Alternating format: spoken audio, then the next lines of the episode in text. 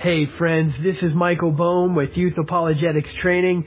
Uh, today we're going to continue on with this series on uh, science in the Bible. Today we're going to look at a few contradictions, as in things that people point out in the Bible that say uh, contradict science. Uh, you know, I think I'm going to condense all these contradictions down to one episode because after I started looking through them, most of them honestly, guys, are forehead slappers. You're going, really? You're going to make a big deal out of that? As in, you look at this alleged contradiction, and anybody with a fraction of a brain can look at that and see what's going on, and it's not a contradiction. It's not a problem at all. For a quick example, here would be one.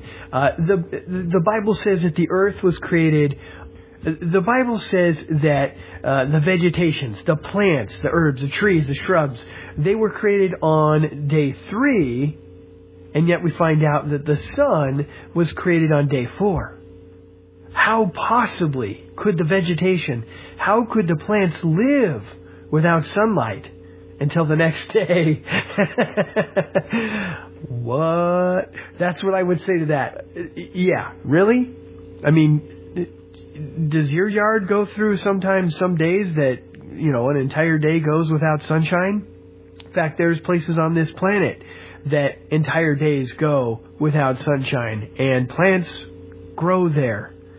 Uh, here, here would be another example. Uh, as far as uh, God creating the light, there is day and there is night, uh, but yet the sun is not created until the day uh, until the fourth day.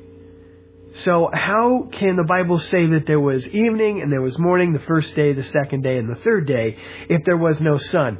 Again, slap your forehead and say, what? Because seriously, uh, you don't, that's not what the Bible's trying to say there. Okay? You, you see that the light was created on the first day. What was that first source of light? Probably God Himself. Alright? Whatever the case, you have some, let's just say some source of light, and you have a rotating planet. What does that give you? Day and night. As long as the light is in a specific fixed spot, right? I mean, there's just so many of these that you're going, really? And uh, gosh, guys, when you look through these websites of the alleged Bible contradictions that have to do with science, I mean, you really stretch it. But let's look at a few that, okay, there might be a little bit of weight to them. Uh, how about this one? Looking at uh, Leviticus, chapter 11, verse 20. All right, we read this. Now I'm going to read it on purpose in a different translation than I normally use uh, for the purposes of pointing out the contradiction. you see where I'm going with this? Uh, starting in verse 20. All flying insects that walk on all fours are to be detestable to you. There are, however, some winged creatures that walk on all fours that you may eat. Those that have jointed legs for hopping on the ground, of these you may eat any kind of locust, katydid, not even sure how to pronounce that, katydid, cricket, or grasshopper, but all other winged creatures that have four legs you are to detest. Alright, so here's one of the problems. They're looking at this verse and they're saying insects, and we have uh, that walk on all fours. Problem number one insects have six legs. Uh, okay, so that's pretty easily explained. Uh, many other versions of the Bible just continue to use insect, the word insect, over and over and over. Uh, the King James Bible says creeping things as you read through this this uh, passage here. See, uh, the way that we classify things nowadays is not the way things were classified in the Bible. For example, when the Bible talks about uh, fish, that includes everything that swims. All right, so you're going to find that uh, whales and dolphins they all fit into that category of fish. You know, Jonah was swallowed by a, a great big fish. Well, it was a whale. Uh, same thing with this passage here. Uh, insects, it's a little bit better translated creeping things, but that creates another problem because if you look at the King James Version, that first verse here that I, I read of Leviticus chapter 11 verse 20, it says, all flying fowl that walk on all fours. Okay, so now we got another problem. Where do you see any birds that walk on all fours? Well, uh, that that Hebrew word that's being used here, I'm probably going to botch the pronounci- pronunciation, but it's op, something along those lines. okay, which uh, is used many times in the Bible. It can mean a winged flying creature. All right, it can be used for birds. It can be used for flying uh, bugs. Okay. Now, if you read this whole chapter in context, it starts by talking about birds. And then it, it moves over and actually mentions bats as a bird. That's another one of those issues where again the Bible classifies things differently. Bats are not birds, but in the Bible they're a flying creature, right? And they fit right in with the birds, all right? But anyway, there's just so many of these type of things. As far as classifications go, uh, you find a lot of these in the Bible because nowadays we have our own system of classifying animals. It doesn't match up with the Bible. So when the King James talks about fowl, well, okay, uh, that might have been a translation that could have been a little bit better because when you look at it, yeah, it's it's referring to a creeping thing that flies. Uh, and as you read past that verse, you, you go from birds and then it transitions to bugs. And suddenly we're looking at all these creeping things. And it's clear that we're talking about bugs because the locust and the cricket and the grasshopper are brought up, these little gross little creeping things. I don't know how John the Baptist ever munched on those, but anyway, yuck. I hope I never have to eat those. but um, uh, I guess you could also bring up, as far as classification problems go, uh, dragons. The Bible talks about dragons all over the place. Uh, you find that. And when you start looking at these dragons and how they're described, well, we're actually we're talking about dinosaurs here. Uh, yeah, there's a couple of them, specifically Leviathan, that cause people some major problems. There is no way I'm going to be able to get into that in this episode. Uh, needless to say, you know, I do accept that there could have been a creature that could have shot some kind of a, a, a some kind of a flame from its mouth or smoke. Uh, we do have the bombardier beetle, and uh, if you guys have ever looked into that, it, oh boy, I'm not going to do it justice here, but basically this beetle's got multiple compartments inside of its body. Uh, one that has a, a a flammable type uh, chemical, another that's some kind of chemical that's an inhibitor that keeps it from flaming up, and then another chem- chemical that is some kind of a, a, igniter, I think. Oh boy, I'm probably totally botching it. But th- the point is that there's multiple different chemicals. They're kept separate in different pouches, and then the the bombardier beetle, when is when he is attacked, is able to fire these chemicals out of his hind end at exactly the right moment. They hit mid-air a little ways away from his hind end so he doesn't burn his little buggy buns. and uh, and and it well it it uh, fries the animal behind him. It's very effective. Uh, if God can do that with a little insect, I would imagine He could probably do that with a dinosaur. Uh, interesting stuff to think about. Uh, well, one of these days I'll bring an expert, somebody who really has studied the subject of dinosaurs in the Bible, dinosaurs in history. Uh, we'll get down and dirty with it. But yes, when you look at dinosaurs in the Bible, or I'm sorry, dragons in the Bible, we're talking about dinosaurs. So anyway, uh, let's move on. In Matthew, it is claimed that the mustard seed is the smallest of all the seeds, which we know uh, there are seeds that are smaller than the mustard seed. Well, is that what Matthew 13:31 is saying? Uh, third, well, 13:31 and 32. Uh, is it really saying that the mustard seed is the very smallest seed on the planet? Well, let's read it.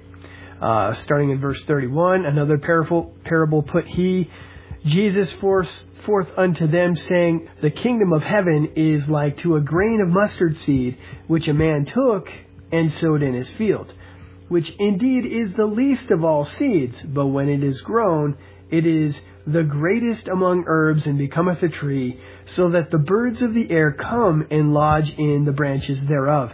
Alright, so uh, Jesus calls it the least of all seeds.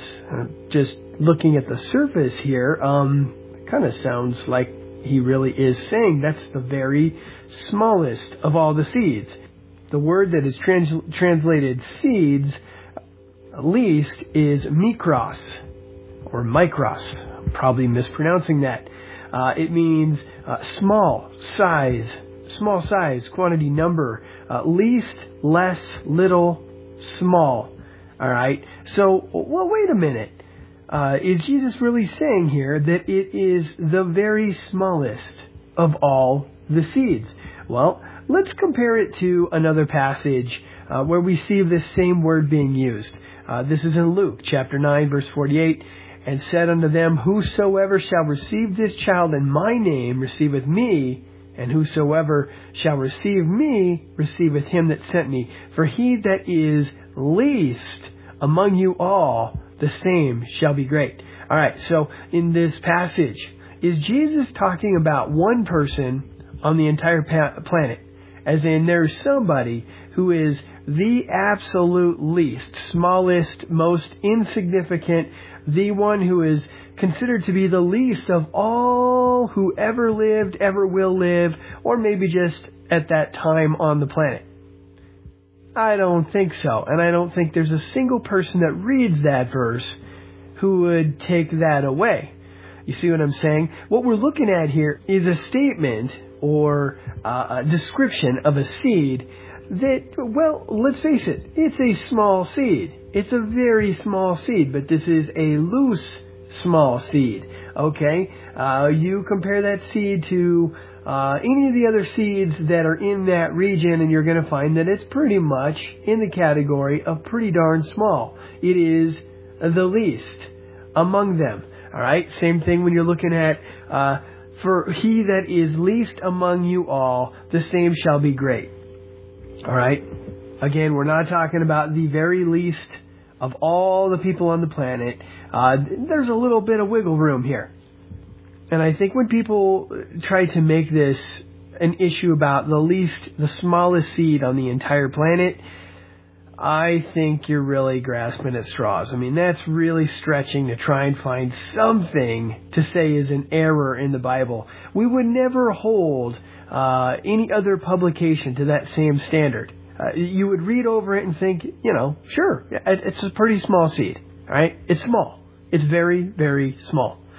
okay, you get the point? Right, okay, so another problem in the same passage that is brought up is that uh, some Bible translations refer to, uh, you know, they, they say that this mustard is a, uh, a shrub, which uh, King James version refers to it as an herb. Uh, the Bible says that uh, the King James says that it grows up to a tree. Some people have a problem with that as well. Uh, that technically speaking, uh, it's not a tree, right? It doesn't grow up to be a tree. But again, going back to what we were talking about concerning, for example, fish and birds and how bats are lumped in with birds. It is a winged flying creature, okay? Classification systems were a little bit different back then. Uh, they had different ways of classifying things. Uh, the, the mustard seed would grow into a plant that was somewhere around two to six feet tall. Now, a six foot tall plant, well, that was pretty much a tree. Okay, that's how they saw it. It's not a big deal. Again, when they're saying tree, they're not talking about our modern classification of what a tree is. Okay? Uh, again, not a big deal. Uh, people that try to make a big deal of this are really grasping at straws again. They need to understand that the Bible was written thousands of years ago. They used different words, different terminology, and they had different ways of classifying things. No big deal. So anyway, uh, another one uh, is the Bible and pi. Uh, there is an instance back uh, in the Old Testament where the bronze laver uh, is described, and it gives the dimensions, and it turns out that the, the, the dimensions do not uh, calculate out to pi. Uh, I get into this in my very second, I believe, Bible Contradictions podcast. Uh, I believe it was episode 263. So if you want to hear about that, go back and listen to that episode. So I'm going to go ahead and skip over that one. But if you haven't heard that, you might want to check it out because not only is that supposed alleged Bible contradiction refuted, it's actually pretty fascinating uh, when you read the passage in context. You don't miss any of the details, and then you do the math. It turns out that it is exactly pi, and it's pretty cool how it works out. So you got to check that out if you haven't heard that. Um, some people make a big deal about how the Bible says that the moon is a lesser light. Okay, so they're saying, well, the Bible's technically, this sounds like something that a young teenage girl such as my daughter, we broke her of this, but dad, well, technically, the moon is not a light. Okay, so we had to ban the word technically in our house, okay, for a short period of time. Uh, but, okay, so the moon is technically not a light. Uh, but if you're out in the middle middle of the desert or in the wilderness, in, a, in the middle of the night, and you look up in the sky, the moon is reflecting the light of the sun, and it is a light to you. Okay, it is a light. It might be that the moon is not producing the light; it is reflect, reflecting the light. Uh, that is a minor point, and honestly, again, not an issue to debate about. It's like, really? Are, you're going to make a big deal about that? Because yes, the moon is a light. It's not producing the light, it's reflect, reflecting the light, but it's still a light at night. Just like you look up in the, the sky, it's all dark, and then you just see the moon, and it is a light in the sky. All right, you you hear people uh, go out on their porch in the middle of the night and say, "Wow, it's really bright tonight. The the, the moon is really bright." or the moon's really lighting up the night. You know, it, it oh boy. Anyway, uh, you guys see where I'm going there. Not a big deal. Uh, some websites will make a big deal about the fact that uh, we have uh, the Earth before the sun, moon, and stars. Okay, well, uh, it's argued that well that can't be because uh, the it contradicts with the nebular hypothesis of stellar stellar formation. Uh, okay, so it contradicts with a hypothesis. Uh, nobody has ever seen a star form. All right, uh, there's many uh, problems, many challenges to a star forming. You know, think about it. Trying to get everything to uh, you know, all this debris flying outward in space from a big bang to somehow come back together and form a star. Uh, one of these days, I will have somebody like Dr. Jason Lisle on my program, one of those guys to talk about star form- formation as well as a bunch of other interesting stuff with our our galaxy and universe. Uh, that could be a lot of fun. Uh, but um, I suppose I'll, I'll save this uh, alleged problem for that episode so that we can get down and dirty with the science. Uh, if I try to wax eloquent scientifically on this subject, I might make a mistake. So we'll bring a pro on that one. Uh, needless to say, I've seen lots of great creation scientists utterly refute the idea that stars can just form. Uh, it seems to me like you need two exploding stars to create one new star. That doesn't really add up. Um, okay, so where did the first two stars come from? Anyway, guys, I'm going to stop right there. Reach the 20 minute mark. Uh, something rather interesting is happening with the ministry as of tomorrow. Uh, I'm changing things up. This is a, a, an update for you guys because things are going to change. Uh, I am no longer going to do the 15 minute style podcast. From here on out, uh, I've heard from too many people that they would prefer that I have longer podcasts, and so I'm going to produce one, sometimes two, but at least one good 45 minute to an hour and 10 minute podcast a week. And so you're going to get about the same amount of content. I, I think on average you're going to get just a little bit more um, content from me on this new uh, way that I'm doing this. Uh, but in this, I'm going to save me quite a bit of time. One, two, these podcasts are going to become much more shareable, uh, which I, I like that idea too. Because when people try to share my podcast, well, they only get to share one part, so it gets a little awkward, right? Uh, and three, well, I, I've heard from a lot of you, it makes it a lot easier. You like longer podcasts, and for for everybody who wants to download a whole bunch of my podcasts when they're grouped into larger chunks instead of millions and millions of little tiny 15 minute episodes, it makes it a lot easier to go through and download. Uh, having said that, I do think that um, I've been threatening to do this for a long time, but I, I do think I'm going to somehow figure out a way to go through all those old episodes and condense them into larger episodes uh, and and really trim down my library. It'll still be the same amount of contents as far as minutes would be concerned, but just less episodes. Make it a little bit easier for everybody to go back and just download a whole bunch of stuff. So anyway, let me know what you guys think. I'm going to go ahead and give this a shot. Uh, if it turns out that many people come back and say, no, I really don't like the long format, well, maybe I'll reconsider, but I really like this idea. I really do. And I think it's going to free up a lot more of my time, which is going to allow me to uh, put more efforts into other areas, uh, like writing articles for my website and stuff like that. So anyway, with that, guys, uh, tomorrow I will post my first long episode from there on out, I think I will be posting every Monday. I think Monday is going to be my day to post, so that'll be one thing about Monday that you can appreciate. and so with that, I love you guys, and I will see you tomorrow.